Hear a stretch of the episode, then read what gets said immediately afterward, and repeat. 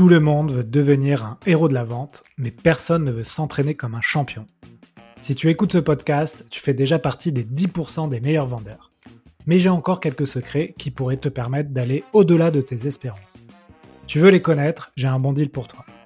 Va sur le site lesherosdelavente.com, télécharge le playbook de vente, c'est le recueil de tous mes meilleurs conseils que j'obtiens dans le podcast. Fonce les découvrir et tu auras les fondamentaux pour progresser à vitesse grand V et rejoindre le cercle très fermé des héros de la vente. J'ai rajouté un conseil à la fin du playbook, en bonus, qui est pour moi le secret ultime que tous les vendeurs voudraient connaître. Depuis quelques mois, la vente B2B s'est particulièrement complexifiée. Beaucoup d'interlocuteurs sont dans la boucle de décision, les cycles de vente se rallongent, et les commerciaux doivent mettre un rythme très élevé pour maintenir leurs prospects chauds. Pour répondre à tout ça, vous pouvez utiliser Topo. Topo, c'est une nouvelle manière d'engager et de collaborer avec vos prospects. Le principe est simple. Vous allez créer une digital sales room. C'est un espace partagé entre un commercial et ses acheteurs. Vous allez y retrouver toutes vos ressources comme vos présentations, vos enregistrements, mais aussi vos interlocuteurs et vos prochaines étapes. Cela va vous permettre d'animer automatiquement les temps morts entre deux rendez-vous, de suggérer des contenus pertinents à partager ou encore de consulter vos analytics sur l'activité de vos prospects. Si vous voulez raccourcir la durée de vos cycles de vente et standardiser la manière dont vos commerciaux travaillent, testez Topo. J'ai négocié pour vous un code promo qui vous permet de bénéficier de 30% de remise sur la première année. Connectez-vous à topo.io, demandez un rendez-vous et dites le code promo ALEX. Bonjour à tous, bienvenue sur un nouvel épisode Les Héros de la Vente. Aujourd'hui, j'ai le plaisir d'accueillir Alexandre Depres. Alexandre, salut. Enchanté. Écoute Alexandre, est-ce que tu peux te présenter aux auditeurs et nous expliquer pourquoi c'est intéressant de te connaître ? Yes, je pense qu'il est intéressant, c'est que j'ai une expérience avant de sales ouvreurs à l'ancienne, il y a quelques temps, qui n'était pas si loin que ça. J'ai dû commencer à faire de la vente en 2016, ça fait quand même 7 ans maintenant, mais encore à l'époque, on copiait-collait des choses de LinkedIn, on appelait 6 heures par jour au téléphone, et j'ai réussi à évoluer de ça jusqu'à aujourd'hui une situation où je connais assez bien toute l'architecture RevOps, SalesOps, tout l'ensemble du sales, l'ensemble du cycle, avec une vision globale, et du coup, c'est des choses qui sont assez porteurs aujourd'hui. Ok, et aujourd'hui, tu peux nous expliquer ce que tu fais en quelques mots ? Ouais. Donc, je suis CEO de Lonescale. Donc je vais être principalement sur la partie vente et revenus et l'idée ça va être d'aider Lonescale à grandir et nous on va aider toutes les équipes sales et revenus à capter l'ensemble des signaux d'achat outbound qui sont disponibles sur le web pour les alimenter directement dans leur CRM et donc booster leur pipeline. Ok, donc c'est une technologie pour les commerciaux. Exactement. C'est pour ça que tu es dans les héros de la vente. Et, alors, tu vas pouvoir en parler, je pense, en filigrane dans le podcast, mais aujourd'hui, tu voulais nous parler d'un sujet que je trouve intéressant, qui va intéresser les gens dans la vente, mais aussi les entrepreneurs. Le sujet, c'est comment on peut accélérer la vélocité des ventes. Et on sait bien que la rapidité d'exécution, quand on crée une boîte ou quand on développe un produit, un service, c'est fondamental. Et souvent, c'est un peu... notamment quand on est au début, c'est un peu le défaut qu'on a, c'est qu'on est trop lent, on ne va pas assez vite sur le marché, et quand les ventes ne rentrent pas, et ben on met en péril sa société. Donc première question, Alexandre, pourquoi tu voulais nous parler de ce sujet spécifiquement ? Comme tu le disais, c'est un sujet qui est ultra important, parce que la vélocité des ventes, ça va avoir des impacts sur une boîte plutôt jeune. Si on n'a pas de vente, on ne se confronte pas assez tôt au marché, on ne va pas avoir les bons feedbacks, donc souvent on va développer un produit. On va commencer à vendre peut-être trop tard. On va se rendre compte que du coup, on ne vend pas le bon produit et on va perdre du temps d'exécution, des fois 6 mois, 12 mois, 2 ans. Ça, c'est le premier point. Et généralement, il y a quelques années, on pouvait encore arriver avec un produit, un peu d'usage et réussir à faire quelque chose. Aujourd'hui, sans vendre, ça devient compliqué, même si on veut aller lever des fonds. Et que ça soit sur des boîtes aussi plus matures, qui peuvent faire des centaines de millions, voire des milliards de chiffres d'affaires. Si les ventes ne sont pas assez rapides, on se retrouve avec... des gros entonnoirs où on ne close pas assez vite. Donc, le revenu, il met plus de temps à arriver. Les sales vont passer plus de temps à relancer les gens. Donc, ils vont pouvoir gérer moins de deals. Et on se retrouve aussi dans un mécanisme un mécanisme, une mécanique qui n'est pas forcément la meilleure. Donc, c'est un sujet qui touche, je pense, n'importe quelle taille d'entreprise et surtout dans le contexte actuel où on se retrouve dans une situation où l'argent devient difficile, les ventes deviennent le plus importantes, la vélocité des deals, c'est quelque chose qui est sujet numéro 1 pour l'ensemble des boîtes aujourd'hui et tout ce qui va être C-level associé à la vente. Donc, je pense que c'est un sujet qui est plutôt d'actualité. Ouais, c'est vrai que moi, j'accompagne plusieurs boîtes et souvent, quand je leur demande leurs problématiques, une des premières problématiques qui arrivent, c'est « j'ai un cycle de vente trop long. Comment je fais pour le réduire ?» Yes. Donc justement, on va en parler. Bah, parfait. Donc, je me mets à la place d'un auditeur qui nous écoute, qui est commercial, directeur commercial ou entrepreneur et qui se dit « ah oui, je veux bien comprendre comment je peux accélérer mes ventes. » Donc, j'imagine que tu as plusieurs fondamentaux respectés. Est-ce que tu peux nous dresser une liste et puis je vais poser des questions sur ces différents fondamentaux. Selon toi, ça commence par quoi quand on veut agir sur son cycle de vente parce qu'on sent que c'est trop long et qu'on veut le réduire et être plus rapide dans ses ventes? Yes. Déjà, la première question, c'est pour se poser la question pourquoi on veut agir sur le cycle de vente et qu'est-ce qui bloque. Mais toujours, faut reprendre, moi je dis toujours qu'il faut reprendre un pas en arrière et se dire, OK, pourquoi je veux accélérer mon cycle de vente? Parce que ça me permet, j'ai un impact direct sur ma performance et sur mon revenu. Donc, si ça me permet de faire ça, qu'est-ce qui bloque aujourd'hui dans mon process qui fait que mon cycle de vente est plus long? Ça peut être une problématique produit. Est-ce que je peux la lever? Oui ou non? Ça peut être une problématique de process pur et dur de vente. Est-ce que, par exemple, j'ai pas assez d'une phase de qualification qui n'est pas assez importante et du coup, je prends beaucoup de deals pour me rassurer? Je suis rentré beaucoup de deals dans mon pipeline et en fait, je me rends compte que je n'ai pas de besoin, je n'ai pas de budget, je n'ai pas de timing. Et du coup, c'est juste pour me rassurer, mais en fait, il n'y aura pas de vente. C'est ce qu'on dit souvent, alors je vais utiliser un anglicisme, mais c'est les cost of lost opportunities. En gros, c'est les opportunités perdues d'avance que les sales vont bosser, qu'on va garder dans le pipeline et en fait, qui ne donneront jamais rien. Et il y a des études récentes qui montrent qu'en fonction des boîtes, ça peut être entre 20 à 60% du pipeline. Donc, c'est énorme quand on fait vraiment la stat et quand on repart en arrière, quand on reprend un step back là-dessus. Ça, c'est le premier point, je pense. Et juste pour faire un stop, un arrêt sur image sur ce premier point. Donc, la découverte de son prospect, ça reste, ça reste fondamental quand tu progresses dans la vente. Et on en a fait des sujets sur le podcast, mais quel est, selon toi, les ingrédients d'une bonne découverte? Tu nous l'as dit, mais rapidement. Ouais, je pense qu'il y a toujours des méthodes aujourd'hui, Bante, Médic, on en parle de pas mal différentes. Je pense que les trois points essentiels, c'est est-ce qu'il y a un besoin, est-ce qu'on a un budget, est-ce qu'on a un timing. Si on a ces trois points-là qui sont validés, mais vraiment validés, oui, il y a une opportunité qui s'ouvre, qui va être intéressante de creuser.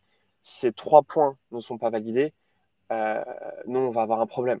Et souvent, ce qui va être, quand on va creuser un peu le process de vente, on va se rendre compte des fois que j'ai potentiellement des SDR, des BDR qui doivent être chargés de ces discoveries, de ces qualifications et de générer du pipeline. Sauf qu'on se rend compte en parallèle qu'ils ne sont pas objectivés sur les bons critères.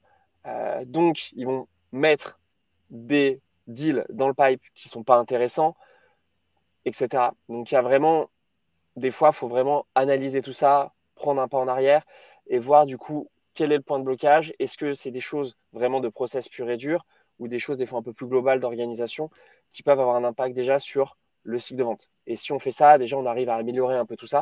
Après, il y a plein d'autres points. Mais je pense que la phase de qualification reste une des phases les plus importantes du cycle de vente, même si souvent, elle est traitée par des profils de type SDR-BDR qui sont moins considéré que des AE pour certaines raisons, mais c'est vrai que c'est quand même une étape qui est très importante dans le cycle de vente. Voilà. Et pour les auditeurs qui nous écoutent, qui ne connaissent pas ces termes, SDR, BDR, c'est les commerciaux qui vont faire la prospection et les AE, c'est plutôt ceux qui vont faire la négociation. Je t'avais briefé sur les anglicismes.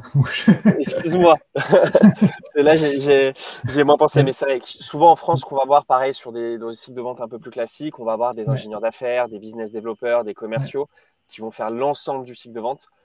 Et donc là, la problématique se pose moins vu que généralement, je vais moi-même qualifier mes deals et je vais les mettre moi-même, les suivre jusqu'à réussir à les closer. Et donc là, il suffit plus d'être, on va dire, honnête avec soi-même sur est-ce que c'est un bon deal ou je le mets juste dans mon pipeline pour me rassurer parce que je dois faire un objectif de génération d'opportunités et que je suis en retard. Mais le problème, c'est qu'au final, je vais quand même perdre du temps derrière à le suivre. Qu'est-ce que c'est la bonne solution ? Ouais. Donc, première réponse à OK, comment je peux agir sur la rapidité de mon cycle de vente ? Et va travailler votre découverte, la problématique, le budget, le timing de votre prospect. Deuxième pilier, selon toi, qu'est-ce que ça pourrait être ? Nombre d'interlocuteurs. C'est clé aujourd'hui. On se rend compte, et il y a plusieurs études qui sont sorties, que si on a un interlocuteur, on peut avoir à peu près 20% de chance de gagner un deal. Si on en a deux, on monte à 40% et ainsi de suite. Donc malheureusement, si on en a 5, on ne monte pas à 100%. C'est pas si mathématique, mais on se rend compte que le nombre d'interlocuteurs a deux impacts. Le premier, c'est sur la vitesse que va avoir mon deal. Et la deuxième, c'est mon pourcentage de chance de gagner ce deal. Et donc du coup, c'est quelque chose qui est très très important. Nous, on insiste beaucoup sur l'équipe commerciale, sur le nombre d'interlocuteurs qu'on va avoir dans un deal, et surtout faire en sorte de bien gérer les étapes suivantes avec ce nombre d'interlocuteurs. Est-ce que j'entends souvent, quand j'en parle avec d'autres dirigeants commerciaux, de OK, mais moi je veux qu'ils fassent une démonstration parce que si j'en fais plusieurs, ils vont avoir plusieurs rendez-vous de démonstration, donc s'ils ont beaucoup de deals, ça va leur prendre beaucoup de temps, ainsi de suite.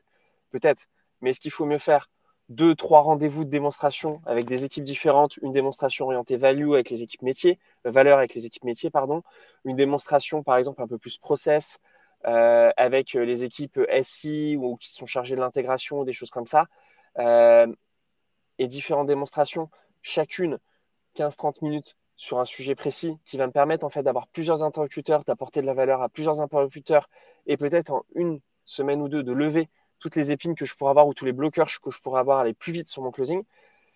VS, le faire avoir une démonstration au bout de 7 jours, me rendre compte au bout de cette démo que je dois en faire une deuxième 7 jours après et donc du coup en fait j'ai déjà perdu 2 semaines au lieu de 7 jours. Avec un seul interlocuteur. Et si je me rends compte en plus qu'à ma démonstration, je n'ai pas le bon interlocuteur ou qu'il n'y a pas une bonne compréhension, bah du coup, je vais peut-être fermer mon deal alors que j'avais une chance de gagner. Ouais. Et est-ce que tu as des conseils pour réussir à multiplier le nombre d'interlocuteurs quand tu es dans un deal ? Ouais. Bien sûr. Bah déjà, toujours apporter de la valeur. C'est-à-dire que si on propose, si je vais voir un interlocuteur et je vais lui dire « Ok, bah moi, je voudrais faire 2 démos avec toi. » avec 2 équipes différentes, ça ne marchera pas.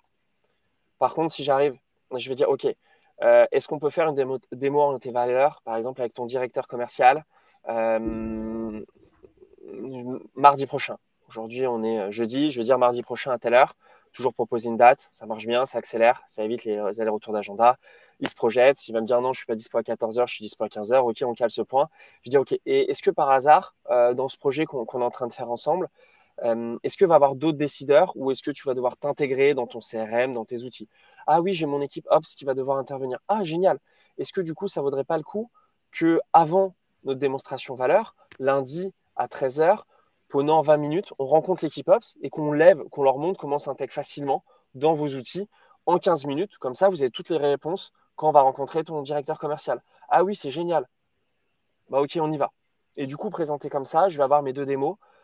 Chacune avec une proposition différente qui vont être faites différemment mais qui vont me permettre de multiplier mon nombre d'interlocuteurs. Ouais. C'est vrai que quand on commence dans la vente, qu'on n'a pas trop d'expérience, souvent on pense que OK, j'ai un rendez-vous, c'est bon, génial. C'est génial, c'est la personne va gérer le deal, c'est pas le décideur, mais en fait ça va le faire. En fait c'est rarement le cas, hein. Tu as intérêt effectivement à multiplier les points de contact, ou sinon tu risques d'être ghosté à un moment donné, quoi. Parce que personne n'a pas la force de décision. Mais en plus, c'est un sujet qui est très marrant, parce que tu peux avoir 1 an d'expérience, 7 ans ou 15 ans d'expérience. Oui, il suffit que tu aies un deal où ça fait des mois que tu les travailles, tu n'arrives pas à rentrer dans le compte, ainsi de suite. Tu commences à rentrer dans le compte, tu es tellement content d'avoir ton premier rendez-vous des fois et ta première démo que tu vas oublier tous tes réflexes et tu vas oublier de caler ta deuxième démo. Et dans ce cas-là, généralement, tu vas dire après, zut, mon temps de closing, il est plus long, ou j'ai moins de chances de closer ce deal. J'ai pas pris des fois même le numéro de téléphone, etc. Ça arrive encore souvent. Et moi, ça peut m'arriver même, ça doit m'arriver une fois par mois sur certains comptes avec trop d'euphorie qui se manifeste. Ouais, grand classique. Donc, première chose, la découverte. Deuxième chose, multiplier le nombre d'interlocuteurs. On passe à la troisième conseil. toujours 3 points, ouais. 3 bullet points. Je pense que le point le plus important, et c'est quelque chose qu'on peut être assez sévère avec, c'est toujours avoir une étape suivante. S'il n'y a pas d'étape suivante, il n'y a pas de deal, ça n'existe pas. S'il n'y a pas d'étape suivante, ça veut dire que les interlocuteurs ne se projettent pas. S'il n'y a pas d'étape suivante, ça veut dire qu'en fait, il n'y a pas de vélocité, il n'y a rien, on a quelque chose et on ne sait pas ce qui va se passer. Donc, toujours l'étape suivante. Par contre, une étape suivante ne veut pas dire on prévoit un call de 5 minutes ou 10 minutes, on va juste se regarder dans le blanc des yeux et on va se poser la question de « Ok, vous en êtes où ? Est-ce que vous êtes intéressé, pas intéressé, ainsi de suite ?» Toujours la même vision, apporter de la valeur à chaque échange. Étape suivante veut dire « Ok, qu'est-ce qui s'est passé ? Est-ce qu'on a des bloqueurs, d'autres stakeholders qui sont manifestés, pardon, d'autres parties prenantes des décisions qui se sont manifestées Est-ce que je peux impliquer une autre équipe ? Est-ce que ça pourrait être intéressant aussi ? Par exemple, on parle avec l'équipe, la direction informatique et la direction des risques. Est-ce que je ne vais pas aller parler aussi à la direction commerciale ? Etc., etc., etc. Donc vraiment, toujours une étape suivante. Je connais même des entreprises, s'il n'y a pas d'étape suivante, ils ferment le deal. Je pense que ça peut être une bonne pratique, qui est un peu dure, un peu brute, mais qui est intéressante. D'ailleurs, ça peut être programmer une étape suivante, ça peut être justement une étape suivante pour multiplier le nombre d'interlocuteurs. Exactement. Après, ce qui va être intéressant souvent, comme tu le dis, c'est j'ai fait 2 démos, 2 démonstrations, chacune orientée sur une proposition de valeur, un interlocuteur métier, ben, je vais pouvoir avoir 2 étapes suivantes. Ou peut-être les regrouper dans la même étape suivante. Ça, c'est intéressant. Okay. Mais par contre, avoir en démonstration... En fait, si on renverse le sujet, ce qui est aussi intéressant de se dire, c'est que si je fais une démonstration où je vais mettre plusieurs interlocuteurs avec des objectifs différents et des problématiques différentes, je vais devoir démontrer plusieurs choses au même endroit. Et avoir plusieurs discours, ouais. Et je ne vais pas forcément avoir les mêmes problématiques. Donc, c'est jamais bon. Donc, en fait, l'intérêt d'avoir du multi-interlocuteur, il est même plus de la pertinence de mon deal et la pertinence de mon cycle de vente aussi. Ok. Oui, donc tu pourrais, si jamais tu as un rendez-vous avec plusieurs interlocuteurs, à un moment donné, à la fin du rendez-vous, dire « Voilà, j'ai fait une présentation très générale parce que bon, vous étiez plusieurs profils autour de la table. Maintenant, je peux... Pour chaque profil, vous faire une présentation plus personnalisée en fonction de votre métier. » Exactement. Mais par contre, toujours le même réflexe. Si j'arrive en disant, on va prévoir 3 présentations avec les 3 métiers différents, moins de chances que ça marche. Par contre, si je prends une problématique précise à chaque métier, dire, OK, on peut prévoir une démo la semaine prochaine, je prévois déjà celle-là, elle est bookée. Après, je parle aussi sur cette problématique-là avec ce métier-là. Ce serait peut-être intéressant de faire aussi une démonstration. Ça marche mieux. C'est toujours pareil. Ouais. Si j'arrive et je te demande 3 choses en même temps, tu te sens submergé. Si je te les demande l'une après l'autre, ma chance de succès est plus élevée. Ouais. Bon, bah, ça fait déjà 3 bons conseils. Hein, à l'étape suivante, les multi-interlocuteurs, la découverte. Tu m'avais parlé aussi en préparant le podcast que c'est important aussi de travailler sur ces leads, à la fois sur la génération de leads, mais aussi... la priorisation de lead, est-ce que tu peux nous expliquer un peu ce que tu as derrière ça ? En fait, il y a beaucoup de stats qui sont sorties, surtout une boîte qui s'appelle Epsta, anglaise, qui est spécialisée dans l'analyse des revenus, du pipeline, ainsi de suite. Donc, c'est une plateforme qui permet de faire tout ça. Qui a fait une grosse étude sur, je crois, 50 milliards de pipeline cumulés et qui a montré que... en fonction de comment était initié un deal et la base de ce deal, on pouvait aller jusqu'à 61% de vélocité en plus. Et en fait, une des raisons était si ces deals étaient basés sur un signal d'achat ou une intent, la vélocité pouvait être beaucoup supérieure. Il y a même des Américains, je ne sais pas si tu connais Guillaume Cabane, qui est assez connu dans le domaine un peu du... ce qui va être go-off, qui est le domaine un peu à la mode, qui a conseillé énormément de très grosses scale-up et qui a fait une intervention à SaaStr à Londres en juin, où qui disait que de toute façon, lui faisait aujourd'hui tout ce qui était outbound, donc aller chercher, aller chasser des comptes, prospecter des comptes. Il faisait que sur de l'intent-based, donc des signaux d'achat, un signal d'achat, et que grâce à ça, en fait, il y avait une vélocité des deals qui était plus importante. Il arrivait à réduire d'1/3 le coût d'acquisition, etc. Et donc après, qu'est-ce que ça va être un signal d'achat, une intent ? Ça va dépendre des métiers. Il y en a des génériques, il y en a plusieurs différents. Souvent, les plus connus, c'est je vais voir une boîte qui lève des fonds, je vais aller la contacter tout le monde en même temps. Je vais voir une boîte qui est en croissance, je vais aller la contacter. Je vais voir une news qui est apparue sur une nouveauté, une actualité qui est apparue sur Google, sur LinkedIn, etc. Donc ça va être les plus évidents. Et en fait, on peut pousser ce concept un peu plus loin, de manière un peu plus intéressante, à se dire, je vais être capable d'aller récupérer des signaux qui font que je sais, qui rencontrent la problématique actuellement, que je résous avec mon produit et mon service, ou par exemple des clients avec qui j'ai déjà parlé, j'ai déjà signé, il y a eu un changement de poste de la personne, elle a changé d'entreprise, c'est quelqu'un que j'ai déjà éduqué, j'ai déjà dépensé de l'argent dessus, j'ai une forte probabilité de la signer, plus de 80% de chance, pourquoi je n'irai pas lui reparler? Et en fait, ça va être réussir à capter potentiellement l'ensemble de ces signaux qui m'intéressent pour générer du coup des deals avec des acheteurs plus probables, d'une part, mais aussi m'en servir quand j'ai des deals dans mon pipeline, donc en cours de progression, où je suis dans des phases de qualification, de démonstration, de closing, pour alimenter du coup mes commerciaux et pour réussir à détecter qu'il s'est passé quelque chose qui fait que je vais pouvoir me servir de cet argument pour aussi aller closer plus vite ou closer plus. Parce que je vais me rendre compte qu'à la base, on parlait peut-être de 3 licences et qu'en fait, ils viennent de lancer 5 recrutements. Et donc, grâce à ça, je vais pouvoir directement anticiper sur 8 licences que sinon, j'aurais peut-être closé que 3 licences et je m'en serais rendu compte 3, 4, 5 mois plus tard. Ouais. Et puis, bien sûr, des outils pour détecter ces signaux d'achat, dont le tien, j'imagine, Alexandre. Ça, c'est un peu un sujet qu'on connaît. Ouais. Donc Lonescale permet de capter ces signaux d'achat. Ouais. Après, c'est vrai que c'est un sujet qui est un peu nerf de la guerre en 2023. Comment j'accélère comment je génère plus de pipeline, comment je génère plus de ventes et comment je vais accélérer ces deals. C'est vrai que Lonescale, on est clairement dans ce topic. Après, ce qui est assez intéressant aussi, ça va être de se dire quels signaux je vais récupérer. Et souvent, on se rend compte que si on gratte un peu la surface, on a des commerciaux qui vont traiter ces signaux à la main parfois, qui vont capter 2-3% des opportunités qui passent. Et l'idée, ça va être en fait de leur permettre d'aller récupérer directement dans leurs outils 100% de ces signaux pour ne plus rater d'affaires, de 2, closer plus vite, et de 3, leur faire gagner du temps. Mais c'est vrai aussi qu'il y a beaucoup... C'est un sujet où, quand je vais te parler de signaux d'achat, d'intent data, des fois, si on le dit un peu en anglais avec les solutions marketing, souvent les commerciaux peuvent être un peu réticents. Pourquoi ? Parce que j'ai des outils qui ont été achetés par le market, qui ont plus ou moins marché. Ils me disent il faut aller parler à ce compte-là aujourd'hui. Je ne sais pas pourquoi je dois aller lui parler. L'idée aujourd'hui, ça va être plutôt de faire des choses sur les signaux d'achat où je vais aller parler à des gens en sachant pourquoi je leur parle, avec les bons arguments au bon moment. En totale transparence, et du coup ce qui va me permettre en fait de vraiment m'appuyer sur ces signaux pour vendre plus et mieux. Ouais. Et ça va accélérer ton cycle de vente dans le closing, mais également dans la prospection, parce qu'on imagine que quand tu prospectes quelqu'un et que tu expliques, tu parles de l'actualité de la personne, j'ai vu que vous avez recruté, j'ai vu que vous avez levé des fonds par exemple, forcément, c'est des messages beaucoup plus personnalisés que « Bonjour monsieur, je m'appelle un tel, j'ai un produit pour vous ».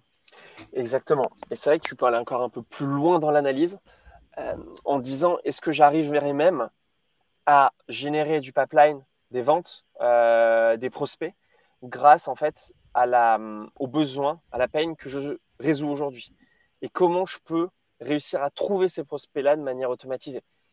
Il y a une boîte, je pense, qu'on connaît un peu tous, qui s'appelle GitGuardian, qui a fait quelque chose, c'est public, donc on peut le dire, mais où ils sont très forts, c'est qu'ils sont basés sur des failles de sécurité sur GitHub, et ils ont réussi en fait à récupérer sur GitHub directement toutes les boîtes qui ont une problématique de sécurité, en les adressant en disant « Regarde ta problématique de sécurité ». On parlait de Guillaume Cabane avant, il avait fait ça avec Drift, où il était capable en fait de contacter les équipes commerciales, et en disant « Ok, vous mettez plus de 5 heures à répondre ». Donc en fait, vous avez besoin de notre solution. Comment j'arrive du coup à trouver cette problématique et industrialiser le fait de la sourcer, de l'alimenter mon pipeline avec ça, c'est quelque chose qui peut être intéressant. Et il y a plein de choses qui te permettent de le faire. Par exemple, une boîte qui va faire du recrutement, va voir si une boîte recrute, elle va aller cibler cette entreprise-là en disant tu recrutes, tu as besoin de nous. Une boîte qui va faire du service peut se dire « Ok, je vais aller analyser les actualités de l'entreprise, le site web de l'entreprise, je vais pouvoir analyser les offres d'emploi, les missions qui sont décrites, est-ce qu'il y a des problématiques qui sont décrites que je peux résoudre avec mes services, pareil sur des boîtes de software, ainsi de suite. Ok, donc bien prioriser vos leads, donc quand un commercial prospecte, essayez de vous concentrer sur les leads qui ont des décision d'achat et aussi peut-être, je ne sais pas si tu avais l'intention d'en parler, mais réfléchir à ce que j'appelle un peu ces prospects or, ces gold prospects, c'est-à-dire les prospects qui vont vous rapporter beaucoup de chiffre d'affaires en peu de temps, en peu d'efforts. Et ça, vous pouvez le savoir en analysant déjà votre compte client et savoir, OK, dans mes clients, avec qui ça a signé vite et pourquoi. Et peut-être qu'il y a un certain type d'entreprise qui répond à ça. Je ne sais pas si tu voulais en parler de ça. Exactement. Ça, c'est quelque chose qui est ultra intéressant. Donc, on conseille souvent de le faire. C'est de prendre la liste des 10, 20, 30 meilleures ventes, signatures, que ce soit en termes de rapidité, en termes de chiffre d'affaires, ainsi de suite. D'essayer d'aller trouver le plus de données possible sur ces entreprises-là. Et après, de faire une petite statistique de manière complètement agnostique sur un Excel, par exemple, et de regarder quels outils ils vont utiliser, quels CRM, mais même des outils qui n'ont rien à voir. Regarder où ils sont situés, regarder tout ça de manière vraiment agnostique. Et on se rend compte, par exemple, je connais une boîte qui avait réussi à découvrir, qui vendait quelque chose qui n'avait rien à voir, mais qui a réussi à découvrir que 95% de ses clients utilisaient Welcome to the Jungle. Donc, en fait, ils se disaient, OK, nous, aujourd'hui, on va aller prospecter que des boîtes qui utilisent cette plateforme de recrutement. Parce que même si on ne vend pas du recrutement, on vend un outil ils vendaient un outil d'avis de logiciel B2B, en fait, on se rend compte que si j'ai ça, je vends plus et mieux. Et ça, ils ont pu le faire parce qu'ils ont regardé ça de manière complètement agnostique en essayant de faire une petite statistique sur un tableur. Ils se sont rendus compte de ça. Et c'est vrai que c'est quelque chose qui peut être assez intéressant à faire, qui n'est pas forcément évident, qui prend peu de temps, mais qui peut donner des informations assez précieuses pour demain trouver un meilleur axe de prospection. Ok. Donc là, vous avez déjà un bon panel d'actions à mettre en place pour accélérer vos deals. Travailler la découverte, vos interlocuteurs, l'étape suivante et la génération de vos leads, la priorisation de vos leads. Donc, on a vraiment 4-5 actions à mettre en place. C'est très concret. Est-ce que tu veux ajouter quelque chose sur ce thème-là, Alexandre, ou tu penses qu'on a fait un bon tour, un bon panorama ? Je pense qu'on peut essayer de parler de l'IA 2 minutes, le sujet tendance du moment cette année et comment on peut s'en servir pour améliorer tout ça. On voit aujourd'hui que il y a une vague d'IA au début d'année où tout le monde voulait faire de l'IA. On voit que ça se calme un tout petit peu quand même. Tout le monde a commencé à s'en servir. Après, c'est pas forcément aussi simple de le mettre partout et c'est pas forcément pertinent partout. Je pense que ça aide, si on parle de performance, ça peut aider sur les cycles de vente de deux manières principales. De toute façon, c'est ce qu'on voit avec le nombre d'outils qui se créent aujourd'hui. La première évidente, ça va être tout ce qui va être synthèse, prise de notes, compte rendu de rendez-vous. Comment j'arrive à m'en servir pour faire en sorte que j'ai moins de travail, on va dire, administratif ou manuel à faire. Ça, il y a quelques influenceurs français LinkedIn qui sont très bons. Je pense à Romain, par exemple, qui fait des templates très actionnables là-dessus qui sont assez intéressants. Et après, il y a une deuxième partie, c'est plus comment j'arrive à m'en servir pour générer peut-être plus de ventes, plus de pipeline, contacter mieux mes prospects, ainsi de suite. Et donc là, on va se rendre compte de deux problèmes, souvent. C'est OK, je vais m'en servir, mais il faut que je l'alimente, cette IA. Donc le premier problème, c'est qu'est-ce que je lui donne à manger. Et le deuxième problème, c'est qu'est-ce que je mets comme description, on va appeler basiquement des prompts, pour réussir à faire qu'elle me donne un résultat qui est intéressant. Parce qu'en fait, si je me retrouve avec un résultat, par exemple, je génère des séquences d'emails, et je me retrouve avec 100 séquences d'emails, 100 emails à revalider derrière, à modifier, est-ce que j'ai vraiment gagné du temps par rapport à un template avec des variables avant, quoi ? Pas sûr. Mais c'est toujours pareil, c'est attention à l'outil, trop d'outils tue l'outil. Donc l'IA, très bien, comme tu l'as dit, pour gagner du temps, mais vous pouvez aussi en perdre. Beaucoup, ouais. On peut passer beaucoup de temps. Des fois, on passe 2 jours dessus, puis on se rend compte que ce qu'on a fait, ça ne sert à rien. Ouais. C'est un peu comme quand on veut automatiser, quoi. On se rend compte qu'on automatise plein de trucs, mais est-ce que ça me prenait 2 minutes par jour et le temps pour automatiser, j'ai au final perdu plus de temps. Ouais. Yes. Et du coup, nous, on est convaincus, tout cas chez Lonescale, on s'en sert beaucoup, on voit nos clients beaucoup s'en servir, sur la personnalisation des séquences, des points de contact avec nos prospects, c'est intéressant. Après, comment je vais m'en servir ? On voit un axe qui est assez intéressant, c'est de se dire je vais m'en servir pour personnaliser des séquences d'email ou des résumés de tasks pour mes commerciaux, pour chaque interlocuteur métier. Ça, c'est quelque chose qui peut être intéressant. J'ai plusieurs personas sur lesquels je vais pouvoir aller vendre. Je vais avoir à chaque fois des templates d'email qui sont assez cadrés. Bah, ça va me permettre en fait de bien faire mon petit icebreaker, point d'accroche, le personnaliser un peu mieux en une phrase, deux phrases. Et je vais devoir du coup trouver un moyen d'alimenter cette IA avec les bonnes données, la bonne personnalisation pour que ça soit automatisé, que ça soit cohérent dans un template. Et du coup, ce qu'on voit par contre, ce qui est vrai, c'est que si je veux faire un mail entier avec de l'IA, ça marche pas très bien. Par contre, si je veux lui demander dans un mail de personnaliser une phrase, un paragraphe, etc., là, ça marche bien. Et concrètement, tu arrives à envoyer à l'IA un fichier Excel avec des infos et lui, il va réussir à t'automatiser des templates, c'est comme ça. Enfin, moi, je vois le truc comme ça, mais peut-être que tu le fais différemment. Alors, il y a cette façon-là. Et tu avais Cargo, Max et Aurélien qui avaient fait quelque chose d'assez incroyable là-dessus avec un Google Sheet automatisé avec OpenAI, des exemples de prompts et tout qui avaient bien marché. Tu as pas mal de gens qui publient des choses là-dessus qui sont assez intéressantes, c'est vrai. Après, on voit que l'IA est de plus en plus intégrée dans des outils aussi aujourd'hui. Nous, par exemple, on l'a intégré dans Lonescale dans notre outil. Et en fait, on va avoir une chance, c'est qu'on va voir que, par exemple, toutes les données que va réussir à gérer Lonescale, etc., vont être utilisables en fait dans les templates de prompt et vont alimenter de l'IA. Et souvent, en fait, au sein de nos clients, c'est une personne dans l'entreprise qui va paramétrer tout ça, qui va permettre d'alimenter l'ensemble des commerciaux avec ces infos-là, ces exemples de séquences-là, et du coup, qui va permettre d'améliorer la performance. Ouais. Donc, il y a pas mal de solutions qui permettent de faire ça aujourd'hui. C'est peut-être une idée de boîte intéressante, ça, un intégrateur d'IA dans les outils des différentes boîtes, que ce soit les outils et les logiciels que tu crées ou que ce soit les outils en place comme le CRM, etc. T'en as plusieurs qui essayent de faire ça. Ouais. Après, un peu comme les outils qui te permettent de connecter plein d'outils. Bah, y a pas mal de sujets qui apparaissent sur l'IA et qui permettent de faire ça. Après, je pense qu'un des sujets de l'IA aussi principal, c'est vrai qu'on n'en a pas parlé, mais il y a l'IA, on va utiliser par exemple ChatGPT, OpenAI, il va être très fort pour un sujet donné. Mais on se rend compte que si on veut faire des images, on va sur Midjourney. Si on veut faire des présentations, on va sur Gamma, etc. Et du coup, on va se retrouver avec plein d'IA qui sont spécialisés sur des sujets différents, qui les font très bien, et souvent par sujet et par métier. Ouais. Et donc, du coup, ça va être plus dur peut-être d'intégrer toutes ces IA, surtout sur un outil de ce type-là. Mais bon, on verra pour celui qui le fait s'il y arrive facilement. Ouais, et puis si vous voulez en savoir un peu plus sur l'IA dans la vente, j'ai fait un podcast il n'y a pas très longtemps avec Fred Canvey. Il est disponible sur toutes les plateformes. Je l'ai mis sur YouTube notamment, LinkedIn, mais bien sûr sur le podcast. Et puis, j'ai vu des outils sales tech arriver là, assez puissants. Peut-être que tu as déjà testé ça, mais tu vois, par exemple, les outils qui vont...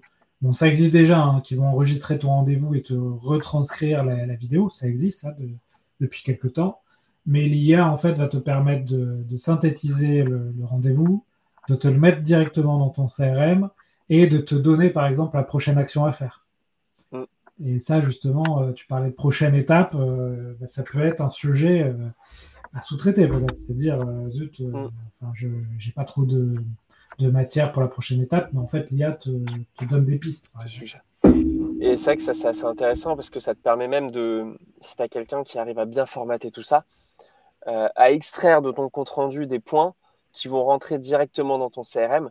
Par exemple, si tu demandes à tes clients quels outils ils utilisent parce que tu es compatible avec certains outils et il faut absolument que tu les rends dans certains champs de ton CRM, bah, l'IA va être capable de te formater ça et te le mettre directement dans ton champ. Et c'est vrai que c'est des choses qui permettent d'économiser pas mal de temps. C'est vrai que l'IA est très orientée au final gain de temps, productivité. Après, de là à dire qu'elle va remplacer des gens, ça c'est un autre débat, mais je ne pense pas que demain, elle va vraiment remplacer des postes. Par contre, elle va faire gagner du temps sur des actions répétitives. Oui, ou elle va peut-être remplacer des postes à faible valeur ajoutée. C'est toujours pareil. C'est souvent ce qui se passe. Oui, mais est-ce que ça marche... Enfin, le dernier point sur l'IA, je pense qu'il peut être intéressant de discuter, c'est la pertinence. C'est vrai qu'on va lancer un grand débat, mais tu te rends compte des fois quand tu testes sur 10 jeux de données que tu as une certaine pertinence. Mais si tu vas tester sur 1000 ou 10 000 et tu regardes et tu analyses ce qui s'est passé derrière, la pertinence, elle n'est pas toujours là. Tu vois, nous, par exemple, on fait un exercice chez nous, c'est qu'on sait qu'on vend qu'à des boîtes qui sont B2B, donc qui vendent à des entreprises. Donc, on fait toujours ce qu'on appelle extraire l'intégralité de notre marché sur un pays. Nous, on l'a fait sur l'Europe et l'Amérique du Nord, par exemple, aujourd'hui. Donc, on connaît toutes les entreprises en Europe et Amérique du Nord qui peuvent nous intéresser. On a enrichi ça énormément. Donc, on va savoir même quels CRM ils utilisent, s'ils sont B2B, B2C, ainsi de suite. Et on a une étape qui était de cataloguer ces boîtes en B2B, B2C. Donc, est-ce qu'ils vendent à des entreprises ou ils vendent à des consommateurs ? Et donc, ça, on a passé des milliers de boîtes dans... justement notre cher ami OpenAI et on s'est rendu compte qu'au final il y a un taux d'erreur quand même entre 20 et 30%. Ouais. Et donc quand tu te rends compte de ça, bah, au final si c'est sur des sujets qui sont moins névralgiques de synthétisation de rendez-vous, c'est pas si grave parce que souvent tu vas avoir ton compte rendu initial aussi, mais si c'est sur des sujets, ton marché que tu vas adresser, ou au final si tu catégorises une boîte B2C mais qui est B2B et donc qui est essentielle pour toi, tu vas peut-être perdre du chiffre d'affaires, tu vas perdre des ventes. Et donc là, ça devient problématique. Ouais, non, on est encore au début. C'est vrai que ça fait pas mal d'erreurs. Moi, j'ai le cas tous les jours. Très bien, Alex. Bah, écoute, merci pour tous ces conseils pour accélérer vos cycles de vente. Je pense que vous pouvez passer à l'action dès cet après-midi ou dès demain. J'ai quelques questions pour toi avant de te laisser partir. Ça va être des questions ping-pong, hein, tu dois connaître ça. Est-ce qu'il y a une chose, on vient d'en parler un peu, mais sur laquelle tu as passé beaucoup de temps et que je devrais éviter ? Je pense qu'il y a plein de sujets où j'ai passé beaucoup de temps que tu devrais éviter. Principalement c'est de faire trop de sujets en même temps. Okay.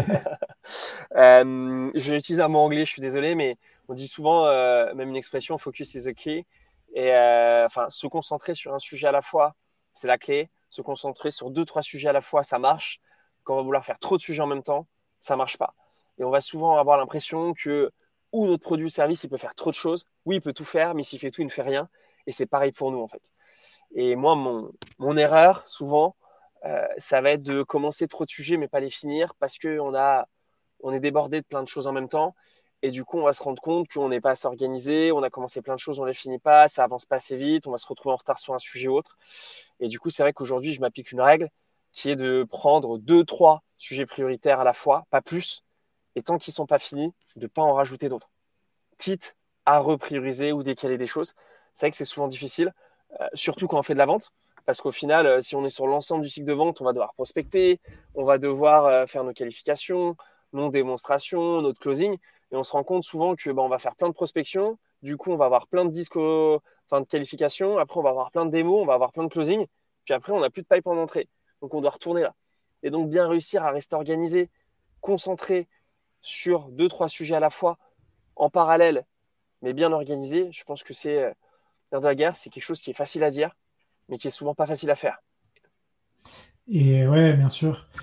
Mais en même temps, toi, t'es CEO, donc c'est aussi sa fonction, c'est de naviguer entre tous ces sujets. C'est sûr. Mais bon, je suis CEO qui vend encore un peu, parce que j'adore ça. Prospection, c'était ma passion à l'époque, et du coup, j'en fais même encore un peu. Ce qui est assez marrant des fois où je me retrouve, c'est Antoine de Toucan-Touco que j'avais prospecté et qui me disait après « vous avez des BDR qui sont géniaux chez vous » et peut-être qu'il s'est rendu compte que c'est le CEO qu'il avait prospecté et du coup qu'il voulait recruter le CEO, mais bon ça c'est un peu compliqué à débaucher quoi, en BDR. Et du coup ouais, non c'est sûr, mais je pense que surtout dans la vente, faut se concentrer sur chaque étape du pipeline, chaque étape est aussi importante l'une que l'autre. Et bien s'organiser, c'est quelque chose qui est difficile mais qui est névralgique pour performer. Ok. Est-ce qu'il y a un changement d'état d'esprit ou une prise de conscience que tu as fait beaucoup trop tard ? ce sujet-là, je pense. Toujours ce sujet. Toujours, et je pense qu'encore aujourd'hui, hein, j'ai l'impression des fois d'être… on a souvent tendance à surestimer le nombre d'actions qu'on peut traiter en même temps, la pertinence, le temps que ça va prendre. Et je pense que je dois encore m'améliorer personnellement et travailler sur la priorisation et surtout sur l'estimation du temps que va prendre chaque tâche. C'est quelque chose où je deviens… J'ai perçu trop tard, souvent sous-estimé la durée des tâches. Aujourd'hui, je pense être meilleur. Et comme tu dis, je suis CEO, donc on a souvent le penchant de l'équipe technique où ils vont te dire, tu vas leur demander combien de temps ça va te prendre pour te faire cette feature, cette fonctionnalité. Ils vont te dire, on n'est pas capable de te dire, donc tu les forces, ils vont te dire une semaine, au final ça prend 2 semaines. Bah, en fait, tu te rends compte souvent sur plein de sujets que c'est pas si simple d'estimer des tâches. Et je pense qu'aujourd'hui, je deviens meilleur là-dessus, mais j'aimerais être encore meilleur là-dessus, quoi. Ok. Est-ce qu'il y a des compétences essentielles que tu aurais aimé développer plus tôt, et si tu pouvais développer une compétence aujourd'hui, tu choisirais quelle compétence? Je pense que c'est la compétence que j'aurais aimé plus tôt, c'est le réseau, savoir entretenir son réseau. C'est-à-dire qu'on rencontre plein de gens au cours de sa carrière, de plein d'interactions différentes, même des fois en soirée ou dans des Uber. À l'époque, il y avait Uber Sharing, on pouvait rencontrer des gens intéressants quand tu rencontres une soirée dans l'Uber.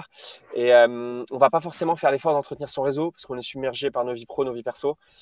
Il y a des gens qui sont très réseaux et on se rend compte en fait le réseau à différentes étapes professionnelles. Après, on en a besoin et qu'en fait, si on ne l'a pas entretenu, bah, ça ne marche pas. Donc, je pense que ça, c'est quelque chose que j'aurais aimé prendre conscience plus tôt. Parce qu'au lieu d'avoir un réseau peut-être à 10-20% de pertinence aujourd'hui, il sera à 80-100%. Et ce sera encore plus intéressant. Et la compétence que je me donnerais, je pense, c'est une compétence que tout le monde voudrait, mais c'est d'être un peu devin, savoir ce que pensent vraiment les gens. Parce que quand tu vas vendre un peu, tu vas te confronter au marché, à des marchés étrangers. Je pense surtout aux États-Unis. Tu as souvent des gens en vente qui sont ultra sympas, qui ont l'air ultra intéressés, tout est génial. Tu prévois une next step, limite c'est ton meilleur ami. Et au fait, il n'y a plus de next step où ça ne se passe pas et tu ne sais pas pourquoi, tu n'as pas compris. Et c'est vrai que c'est quelque chose qui est assez frustrant, surtout quand tu es sales où tu te dis « Ah, c'est génial, ils ont l'air super motivés, j'ai mes next steps, j'ai tout ce qui va bien, step suivante, j'ai bien mes points interlocuteurs, mes démos qui sont prévus. » Et après, ils disparaissent dans la nature et tu ne comprends pas pourquoi. Donc, être devin là-dessus ou comprendre aux ventes étrangères, des cultures étrangères, des fois, ça peut être une compétence que j'aimerais bien qu'on me donne avec une baguette magique. Ok, bon bah écoute, t'as plus qu'à aller t'installer aux États-Unis. Hein. Ça peut être ça, quoi. Ça peut être ça. Ok, ça marche, Alexandre. Bah écoute, dernière question. Je te donne une carte blanche pour inviter quelqu'un sur le podcast. Tu invites qui? Bah, je pense que je réinviterai quelqu'un que tu as déjà invité il y a 2 ans, notre cher ami Enzo, qui est assez pertinent, qui est assez moteur sur les sujets de la vente, qui a une énergie qui est assez incroyable et qui garde une énergie qui est assez incroyable sur la partie prospection et qui, je pense, aujourd'hui est toujours aussi pertinent là-dessus sur un sujet qui est assez névralgique pour les sales et qui, au final, quand tu parles à des sales, tu te rends compte vite que la prospection, c'est pas forcément leur dada. Je pense qu'Enzo, c'est quelqu'un qui réussit à te faire aimer la prospection. Je pense que ça pourrait être quelqu'un qui va être intéressant de réinviter sur ce podcast. Ouais, bah écoute, c'est une bonne idée. Il était passé, il y a effectivement, je crois, il y a 2 ans, il était encore chez Sunday. Depuis, il est chez Iconoclast maintenant, donc ça peut être pas mal de le réinviter. Ouais. Et puis, il est souvent perdu dans son frigo, donc ça peut être intéressant. Ça apportera un coup de frais sur l'émission. Ouais, c'est vrai que c'est pas mal ces vidéos frigo. Et puis, il y a aussi le Call Club où ils se filment en train de prospecter au téléphone. C'est sympa, ouais. Ok, bah cool. Bon, bah écoute, merci Alexandre. Si jamais on veut te contacter, on te trouve sur LinkedIn, j'imagine. Bah, comme tout le monde. Hein. Écoute, bah, bonne suite avec ta boîte hein, et puis plein de belles choses. Et n'hésite pas, si tu as un autre sujet sur la vente, bah, tu repasseras dans le podcast. Bah, avec plaisir Alexandre et merci pour l'invitation. Ouais, à bientôt. À bientôt tout le monde. Voilà, j'espère que l'épisode vous a plu. Si vous voulez continuer à approfondir ces sujets, retrouvez sur le site lesherosdelavente.com l'ensemble des podcasts et également la newsletter Les Chroniques de la Vente. Donc 2 fois par mois, je vous envoie toute la veille que je fais sur les nouvelles techniques de vente, les nouveaux outils et je fais également un portrait d'un entrepreneur qui a craqué le système pour exploser ses ventes. Donc on se retrouve sur cette newsletter ou sur LinkedIn pour continuer à échanger sur ces sujets passionnants. Et n'oubliez pas de noter 5/5, le podcast ça m'aide énormément. Belle vente à tous!